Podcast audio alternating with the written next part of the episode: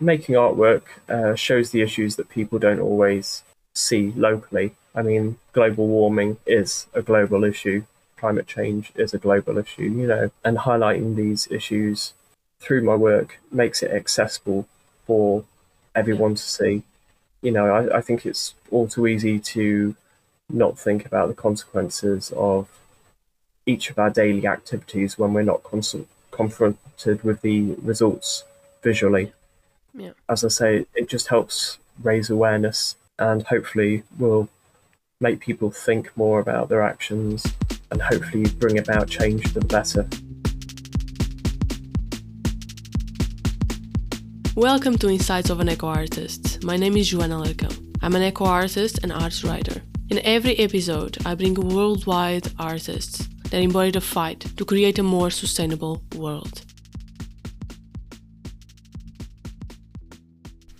Hey everyone, thank you so much for for being here today with me again. Today we have a bit of a more technical podcast. It's about glass art and the techniques that are involved with this practice and how stability can play a big role in glass creation and glass sculpture. So today we have UK-based artist Daniel Rollitt and he creates kiln-based sculptures using traditional and digital techniques.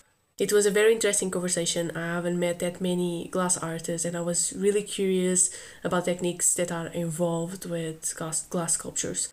So I'm sure you're gonna also enjoy the conversation as, as much as I did. So stick around.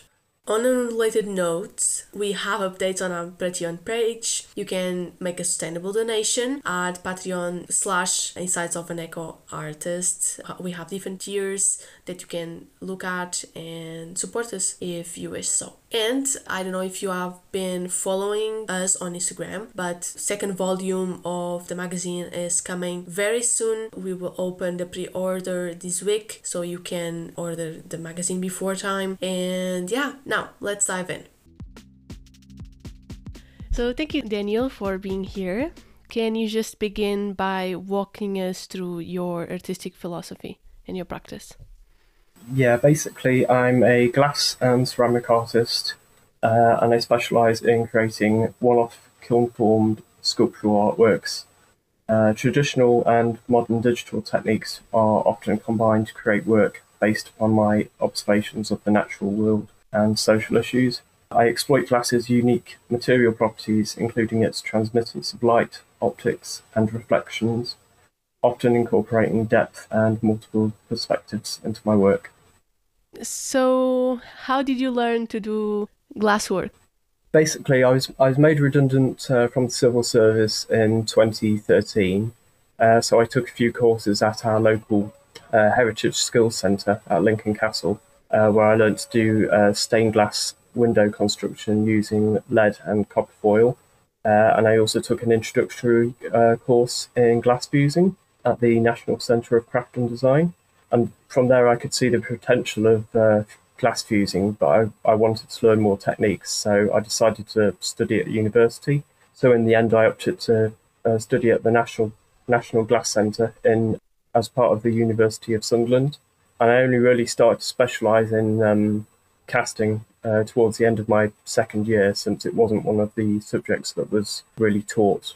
So basically, I was relying on uh, one of the technicians there who was quite an expert in glass casting, as well as um, the very few limited books that we had available to us. Uh, and uh, basically, myself and other people who wanted to learn basically learned through trial and error and also picking up on what each other had done, sort of thing also, whilst I was at uni, I did a bit of uh, computer aided design and uh, 3D printing technologies, which I've also managed to uh, use in my work, and they've helped to expand my practice. So, you went to a university, so the course was only glass sculpture? Uh, it was glass and ceramics, and I, I mainly specialised in glass, but you do use because I enjoy uh, modelling with my hands and, and things like that, I, I did use clay to make some original models and then essentially make remake them in glass. You have a community near you that or with glass artists or is something very solo? Pretty much solo, I would say. There's there's people who do glass fusing and doing um, things like making coasters and things like that. You know, there's quite a few people doing that in the UK now.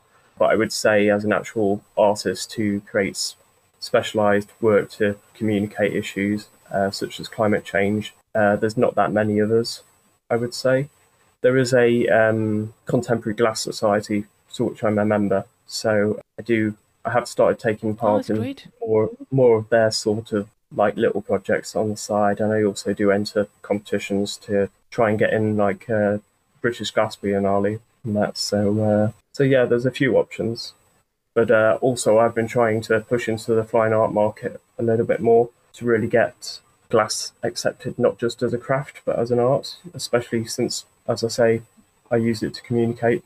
So, do you feel that glass work is still seen as a craft and not as a fine art piece? Yeah, definitely. Um, I mean, a lot of people find the need to create vessels and such like. So, if someone wanted to use a bowl as a bowl, you know, they could do. So, yeah, you, you certainly get a lot of that still getting into exhibitions and that. Uh, whereas, as I say, because I don't work in one visual style that's the same on every piece, you know, that's certainly something that I'm doing differently.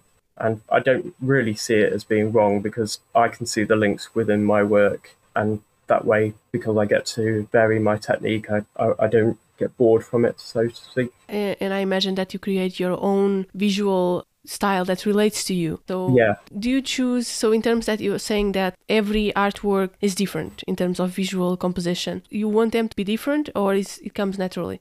I would say it comes naturally, but yeah, it, certain things like I, I didn't excel at hot glass at university. It was too um, too quick sort of thing. I have a nice, even though I do have to work quickly in casting sometimes. It's a very depth process that I can follow, uh, so it's a lot of planning and that sort of thing, and that suits me fine. But I, I would say I, I, I, go towards more fusing and other kiln casting techniques rather than hot glass. But that's not to say that if I had an idea for something that would be easier to make or or better to make it in hot glass, that I wouldn't necessarily then work with other artists who were able to take under my direction to produce uh, works. Do you feel that if you have some technique, because glass work is very technical, uh, Yeah. as you explained it to me, so do you feel that you can approach other artists that have, uh, imagine a technique that you don't, and they are open to explain it to you, or is a very closed field? It's a very closed field. I, I do find uh, because ceramics has been around for a lot longer, their community is a lot more open. You know, there's things that have been done again and again. Uh, glass, although I would say we largely know the limits of it, there are some people do who do push techniques and therefore get into exhibitions as a result of those things. So it's understandable that they wouldn't want to share techniques. Yeah. But I, I would say, as far as hot glass is concerned, they are very much there to produce work for other people a lot of the time. Normally production wear, which isn't my sort of thing, but um, there are people who who do have there's two or three studios uh, which will work with other artists to produce work. So those options are available at least. You are not only a glass sculptor, but you are also a nature photographer and you have been awarded for that field. So, can you talk to us a bit about this avenue of your practice and how it correlates with your sculpture work? Yeah, I mean, nature photography is something that's been a passion of mine for several years now. I started doing it whilst I was at work, um, and I went around gardens at weekends and things like that, and developed a real love for nature and being outside. Uh, so therefore, I think that that's helped inform my decision to make sculptures as a means of communication about topics such as climate change. I also use photographs to serve as a record of my experiences. So I'll mainly take uh, plant portraits or shots and wildlife shots, uh, including sprawling insects taken at my taken at macro level because I find all the intricate patterns and features of the insects fascinating. And I also use my photos to record the species on international databases uh, such as iNaturalist because that shows trends in movement amongst different insect and other wildlife species, especially as the climate changes. So you can literally see the changes happening on that site as I have in, in recent years. So yeah. Uh, so, would you say that where you live, you can feel the impacts of climate change, or it's just something you start working climate change because it's something that it, you connect with it? Yeah, I, I definitely connect with it. You know, I, I've strong feelings about it.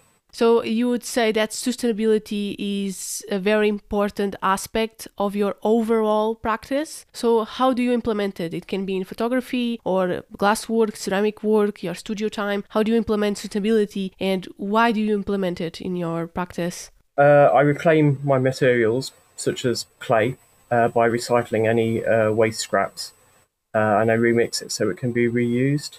I also use uh, wax because I can model from it directly and then steam it out of molds and reuse it. I occasionally use something called Vinamold, uh, which is similar to silicon, although unlike silicon, it can actually be recut up and reheated and reused. I also reuse some of my actual plaster mix, plaster silica mix uh, mold material because one of the the UK glass artists uh, did a study in um, in uh, mold mixes during the 1980s, learning from Czech masters, and it was it was found that we could reuse some of that material because once it's been fired, it makes different sized grain structures and that that can actually lead to the stability of molds.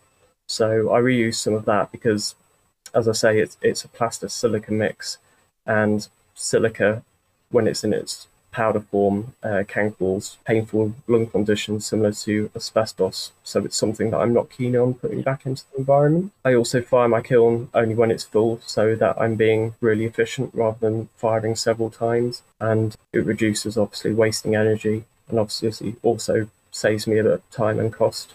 It does actually limit the amount of work that I can produce, but I think it's I think it's necessary because it gives me further time to then think. Yeah if I need to create a work, for example, and also allow my ideas to develop more, and then I can consider how to best use the materiality of glass.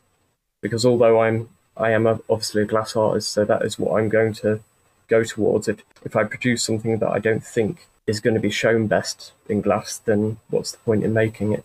Can you tell us a bit how do you manage your time in a studio? You told me in our last conversation that you have a big studio, you have renovated a studio. How do you spend your days in a studio? I'm not always in the studio. A lot of the time, certainly if I'm uh, planning casting work, a lot of it will be spent on research. I'll do several drawings, mainly on the technical side of things, trying to work out how, how I'm going to produce a piece. So once all that planning is out the way, as I say, the actual glass process. So, for example, um, like with uh, glacial melt, I modelled a polar bear first of all in clay, and I, I just used uh, a front image and a side image of a polar bear to do that to try and make a 3D form from that, which was a challenge. And I, I wanted to I wanted to pose it so that it was looking isolated within its shrinking sea ice environment uh, to communicate its desperation and to evoke an emotional response from viewers that might see the piece. Uh, so once I got that modelled, I then produced a silicon mould around the clay so that I could produce a wax version of the bear. This was partly because I wasn't sure if I was going to be able to actually cast the bear first time since I've not done many actual sculptures with like legs and things where you where you're asking the glass to flow into yeah. harder areas. And also partly so that I could actually just melt the wax out from a mold whereas you can't do that with clay. So then I basically took the clay out of the silicon mold cleaned it poured in some wax uh, by melting it. I then also sometimes like to manipulate the surface of the wax uh, using a uh, heat burner or a torch because this will give like a shiny surface and that will often be seen in the glass because the detail will be picked up by the mold mix. Uh, and sometimes I also like to create drips within things, which is something I thought about to represent the melting in that. I then created a investment mold uh, using plaster silica mix around the piece, and then I steamed the wax out, and that's known as the lost wax process, which is one of the main processes that glass artists use now. Yeah, so then I cleaned the mold again. I calculated the volume uh, using water to fill up the space to work out how much glass I needed to use. And then I had to dry the mold over s- several days using a heater. When it is summertime, I do like to use the actual natural heat of the sun and be able to put put out the molds so that I'm not using excess electricity. Once it was dry, I then filled it with glass, and also sometimes you have to use a reservoir to flow the glass into the mold. Okay. Just so there's enough room. And I basically put it in the kiln, calculated a schedule based on some information that we've got from the glass manufacturers. piece was in the kiln for about a week. I then demolded the piece uh, by just breaking up the plaster, as I say, and storing it later.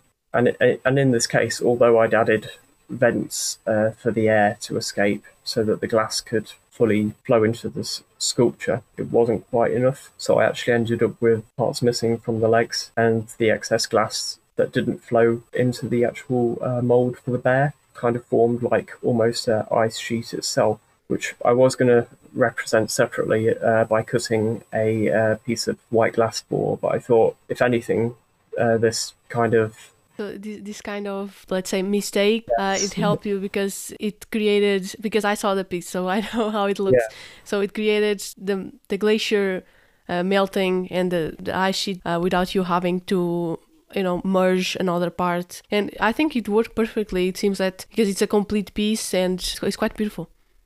Yeah not only that but because because the sheet itself isn't like a full sheet you can see it's receding, and also part of the polar bear not being fully cast is also receding with the habitat. So as I say, because it, it kind of just had a more a better statement about how the environment yeah, yeah. is having a direct impact impact on the species that live on it. Uh, so yeah, it's one of the very few occasions that a failed cast and the seren- serendipitous nature of the situation has actually led to a better piece being created from it.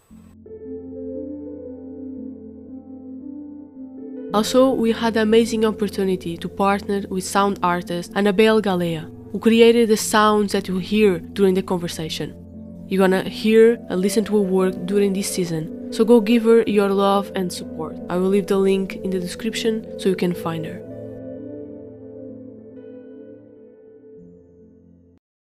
So, can you tell us a bit about your artistic process in terms that how do you reach a final version of your piece? So, from the first idea to the final piece, I presume you have a process in place, or it is more of a natural thing, or you have different processes normally? I have an idea. I, I, I make a note of things, certainly sketching things on my phone all the time. And then basically, once I'm confident enough to create it, because as I say, my, my processes are pretty pretty strict and limited as to how I will cast a piece. I do consider it quite, quite some time as to what the best way of approaching that would be. Uh, so, for example, when I when I was making Glacial Melt, I was also I also made Trees Lungs of the Earth around the same time, and I was also working on two other pieces which I just had to abandon in the end because of the just the technical uh, problems that I faced during it. I'm, I'm sure it will be possible, but um, I was using 3D printing for that. That means because it was something where I was unable to model something at such a small scale and the detail. So I thought, well, I'll make use of that technology, but then it requires a lot more extra steps, such as making silicon molds and stuff. And it's the opposite sort of casting compared to the polar bear that I was doing. So it's actually casting a void within glass as I say, I'm, I'm sure it's possible, and I might reattempt it sometime when I when I have more money to spend on it. But um, but yeah, I mean, no matter how experienced you are, you will always run into problems with things. But I, I tend to think that normally through planning and that I can work these things out beforehand. It's always good to have extra extra plans yeah. uh, to try and adapt, try and adapt for situations. But yeah, no, normally I'll I'll just think of something, make a note of it, I'll often redesign it several times or, or or then put it on a hold for a bit and then redraw the thing without without realizing that I've already considered it, so to speak. How long does it take you to finish a glass sculpture? At least a month, because of course you've got the the molding. Like I say, well, the original modeling, the molding, the length of time in the kiln, I know I mentioned annealing to you before, so a, a lot of the time uh, when I make a kiln schedule, the initial part of the casting process is burning off any moisture that was left in the mould, which needs to be done slow so that the mould doesn't split or explode. um, and then then after that stage, uh, we can ramp it up quite high to the point where, where once the mould is hot enough and the glass is hot enough, the glass will flow but it's it's unlike anything. It's unlike a liquid or or a solid in a way. It's it's a lot more a lot slower running. Once that's melted in fully, the real amount of kiln work or time in the kiln is uh, put into action, as in uh, in order to anneal the glass, uh, which is actually what prevents it from shattering. The outer skin of glass and the inner and the inner temperature of the glass will be working at different rates. Takes time in the kiln, although at least our kilns are quite efficient in the fact that they're well insulated. So a lot of the time the kiln won't actually be on full power. It will just be coming on and going off when it needs to, sort of thing, just to keep. That's good. Yeah. To maintain the temperature. So then after that and demolding, basically it's up to us whether we want to cold work the piece, which is essentially grinding and polishing it. Now, obviously, pieces like uh, glacial melt with the polar bear, it would be extremely hard for me to find tools even small enough to grind the whole of the surface. Yeah. So this this is why I say when things are planned beforehand, so yeah that's it's a very it's a very long process. You have any methods? Because i know how it is to work on a piece for quite a long time. And for me it's sometimes it's frustrating in terms that i just have to do something else. In terms that i just go to the studio i look at my sculpture and okay today yeah. is not the day to work here. I just i just need to do something else. You have uh, a method to help you deal with frustration or just clean your head to, so the project goes better? Yeah well when I'm casting, certainly I try and work on it day in day out sort of thing you know do as much as i can to get the project done because as i say i i don't really have any idea how long it's going to take. Only only even at the point when i can weigh the glass do i know how how much glass is going into it and how much i need to anneal so i don't even know the kiln schedule at that point. But yeah regarding casting i, I just try and get it all done day in day out. But as i say um because of climate change and that, and the amount of hot weather we've had recently, it certainly limits uh, when I can work with clay, for example, just because of the heat. It dries out too yeah. quick, and yeah, it's yeah, it's all about maintaining the right level of wetness or dampness within the clay. So that has caused problems, and there's been quite a few days when I it's just been too hot to work, despite having some basic insulation in the shed. It is still a it's still an old building which does get hot in the summer and absolutely freezing in the winter. So there's rarely a time when I can actually work comfortably. But yeah, I, I just have to, I just think, well, if I can't make sometimes, I'll spend a whole day designing something instead. As I say, there's there's loads of ideas that I've got and loads of work that I still, yeah, have to make. So at least I can I can do that. And as I say, I've been trying to make some smaller pieces on the side that aren't they're not related to uh, the sculptures that I make, but they are like flower related and things like that. So it is still taking some inspiration from nature and trying to share that with people uh, so that I'm creating work of, of a lesser price point so that things are still accessible to most people. Okay. So, how do you feel about your practice so far? Do you feel fulfilled in terms of artistic methods, how you look at your practice? How do you feel about that? I definitely, as I say, I, I still have more more to make, more that I want to make. Certainly, more of my work now is is being climate change based. So as I say, I, I had to give up those other those other two works at the time, sort of thing. But otherwise, I would have liked to have made made more. But you are always going to be limited by time constraints and stuff. Hmm. I mean, I was quite fortunate during the pandemic that because of my studio being totally separate uh, to everyone that I could potentially go over there and do some work. And as I say, there's lots more subjects and that within climate change that I can make things on. I mean, I, before the pandemic hit, hit, I was actually considering doing work uh, based on biblical concepts, you know, such as uh, pandemics, swarming locusts, flooding, and droughts. And funnily enough, we've had it all this year, sort of thing. So, yeah. um, or the last couple of years. I'm not actually religious, but I do actually find the concepts quite interesting. So, in terms of exhibitions, you had an exhibition quite recently. Can you talk a bit about that? Yeah, I showed some work at uh, Doddington Hall, which is a um, it's a local Elizabethan hall which opens up its gardens and that, and I participated in it in 2020 as well it's just a different place to exhibit, really, rather than just exhibiting in a white gallery. and that it's it's it opens it up opens up my art to the general public more and people who wouldn't necessarily consider yeah. themselves art lovers and it helps in the way that uh, the hall staff and that are actually participating in a, a rewilding project to encourage nature and biodiversity within their grounds so it, it just helps being linked places like that and obviously you have the opportunity to meet other exhibiting artists there again, because my work is always visually different, it's it's very different to a lot of the works there where you see people working within the same sort of sculptures and that. Yeah. But it, it also exposes you to um, other art that I like, for example, kinetic art, which I, I have been considering doing for a few years now. It doesn't really lend itself to glass art as such because of the weight of things, but um, it's certainly something else that I would like to get involved in.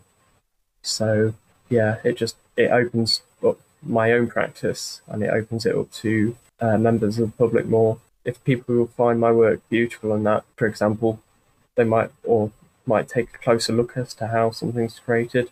It might just open it up and their thoughts more about, as I say, people's impact on the world, and it might just help to change points of view. Also, if you are an artist and want to be featured on the magazine, go to the page, submit your work on our website, and see the required steps. We hope to see your work. So, can you tell us a, bit about your piece called Fragility? So, it talks about the fragility of nature and coral reefs. Can you tell us the process, methodologies? Yeah, so again, a bit of serendipity about this sort of piece. Uh, unlike a lot of the others, I didn't actually uh, craft it by hand myself.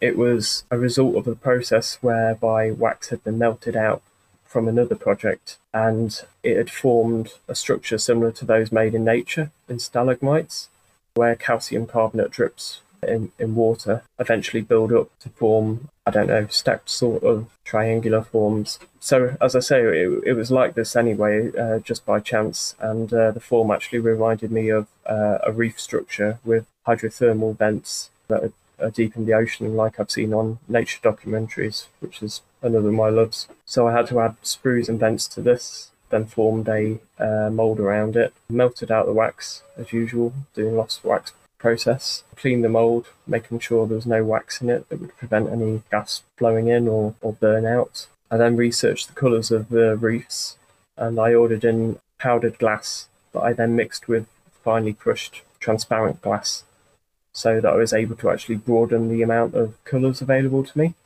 creating uh, different tints and different saturations of colour. I then packed this in bit by bit, having to work from the top of the mould first because the, the piece is upside down in the mold. So I packed this in to create a form that was similar to those, as I say, uh, researched in nature.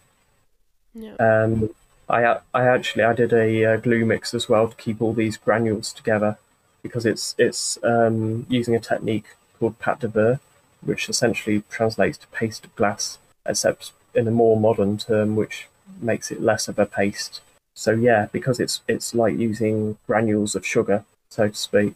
So they're very very sharp and very fragile.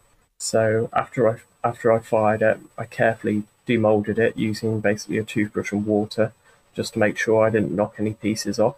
And it actually I managed to preserve a really sharp, detailed edge on the piece that you'll you'll be able to see from the actual images, which is obviously fragile, hence hence the nature of, of the uh, title and that representing the reef itself. And then I chose to uh, display it on a acrylic platform so that you could see this edge. And as I say, it, it, it resembles like sugar-like particles that are stuck together in a multitude of colours. And it reminds me as well because I went uh, snorkeling in Egypt, uh, where I, I gained an appreciation for like the colourful species of coral and fish there despite having phobia of fish, you know, you can still you can still appreciate uh, nature and that, as I say, and, and all the coral and polyps uh, that inhabit the reefs. So unlike other works that I've seen that represents just the bleached nature of coral, uh, this one basically gives a, a macro view, uh, overall view of the reef when it's healthy and full of diverse animals and plants, Yeah. and therefore it shows what we have to lose from the results of rising sea temperatures and pollution. Yeah.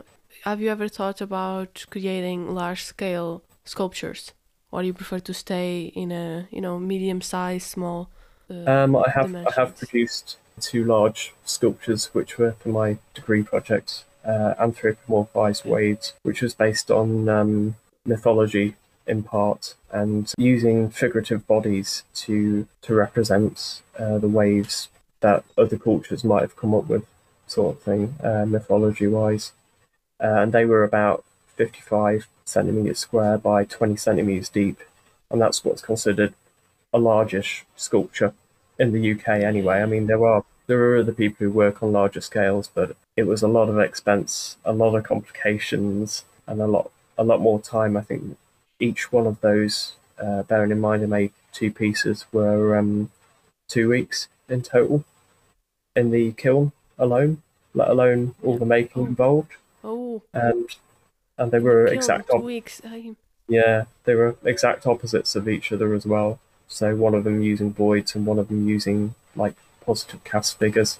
And although I would I would like to create larger sculptures like that again, obviously it pushes the expense up more for me as a whole in making the pieces, in getting them created and packaging and delivery and all that sort of thing, let alone Yeah. trying to find someone to buy them. So yeah. that's a bit off-putting for me at the moment, especially since I still have the sculptures. Uh, I am actually pleased that I still made them because making bigger is surprisingly harder with uh, with the problems that you encounter. But I think I think you can say as much with smaller smaller sculptures as Yeah. as you can with bigger in so many senses. yeah.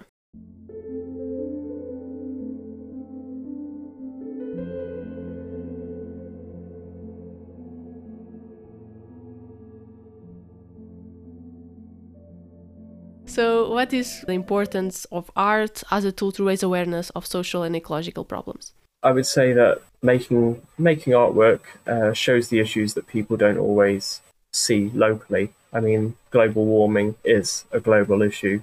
Climate change is a global issue, you know, and highlighting these issues through my work makes it accessible for everyone to see.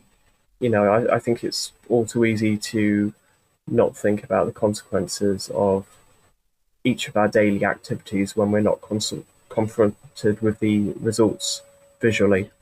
I mean, this year's a bit different because we have all had droughts and we have all had then flooding. Well, not all of us. Some of us have just had droughts, but it's it's becoming increasingly Noticeable. increasingly common of having of having these issues now, which certainly helps raise awareness, but as well, Yeah. um, as I say, as as we've discussed before, there's issues going on around the world, including the wars and countries that face these things a lot more commonly than we do. So, Yeah. as I say, it just helps raise awareness and hopefully will make people think more about their actions and hopefully bring about change for the better. I mean, people have been talking about making change for the future generations, but changes are happening now. Uh, and, you know, sometimes all it needs is to make people take notice out of their day to day or work lives and that sort of thing through exhibitions and, and, and galleries. And only by addressing these can we really have any hope for the future. Yeah, it's true. So, what is the most important lesson you have learned over your career? I would say career in the sense of all work would be to uh, find some find something that makes you happy, uh, whether you're doing it as a job or as a hobby. I mean, as I've discussed, I'm I'm I'm actually looking for work at the moment, but uh, trying to pick jobs where I can actually make a difference. You know, working for wildlife conservation, for example. You know, you have to choose something that you're passionate about uh, because so much of your life is dedicated to work and that anyway Yeah. that uh, it helps if you can get involved in things. I mean, I, I've been involved in things just just in civil service work, introducing sustainability into businesses in the past, and it's something that gives me joy doing that, and also, you know, as I say, makes you feel like you are making a difference. So, there are three things you'd recommend an artist to do for themselves in their careers and why? Um, I would say network with other artists, take advantage of new opportunities, even if it pushes you outside of your comfort zone, and extend your knowledge where possible because all these things might lead to new opportunities, uh, new ways of looking at things, and creating new works. Thank you. Thank you. I really appreciate you being here. It was a wonderful conversation. Very technical, but I really wanted to to know about glasswork.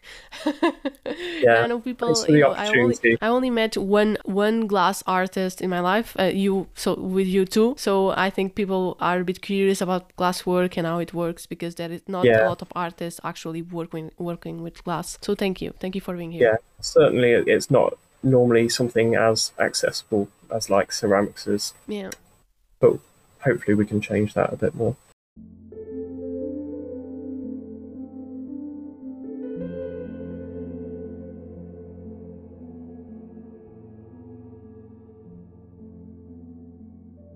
Thanks for listening to the show. This was a wonderful conversation. I hope you got as much as I did from it. So we are at Instagram at Insights of an Eco Artist. Go have a look. You can reach me directly if you want, send me a message. I'm totally open to that. You can also make a sustainable donation to the show by visiting our page at patreon.com slash insights of an eco artist. We have different tiers from you to choose from. Also, a good way to support us is by reviewing the show. So, thank you.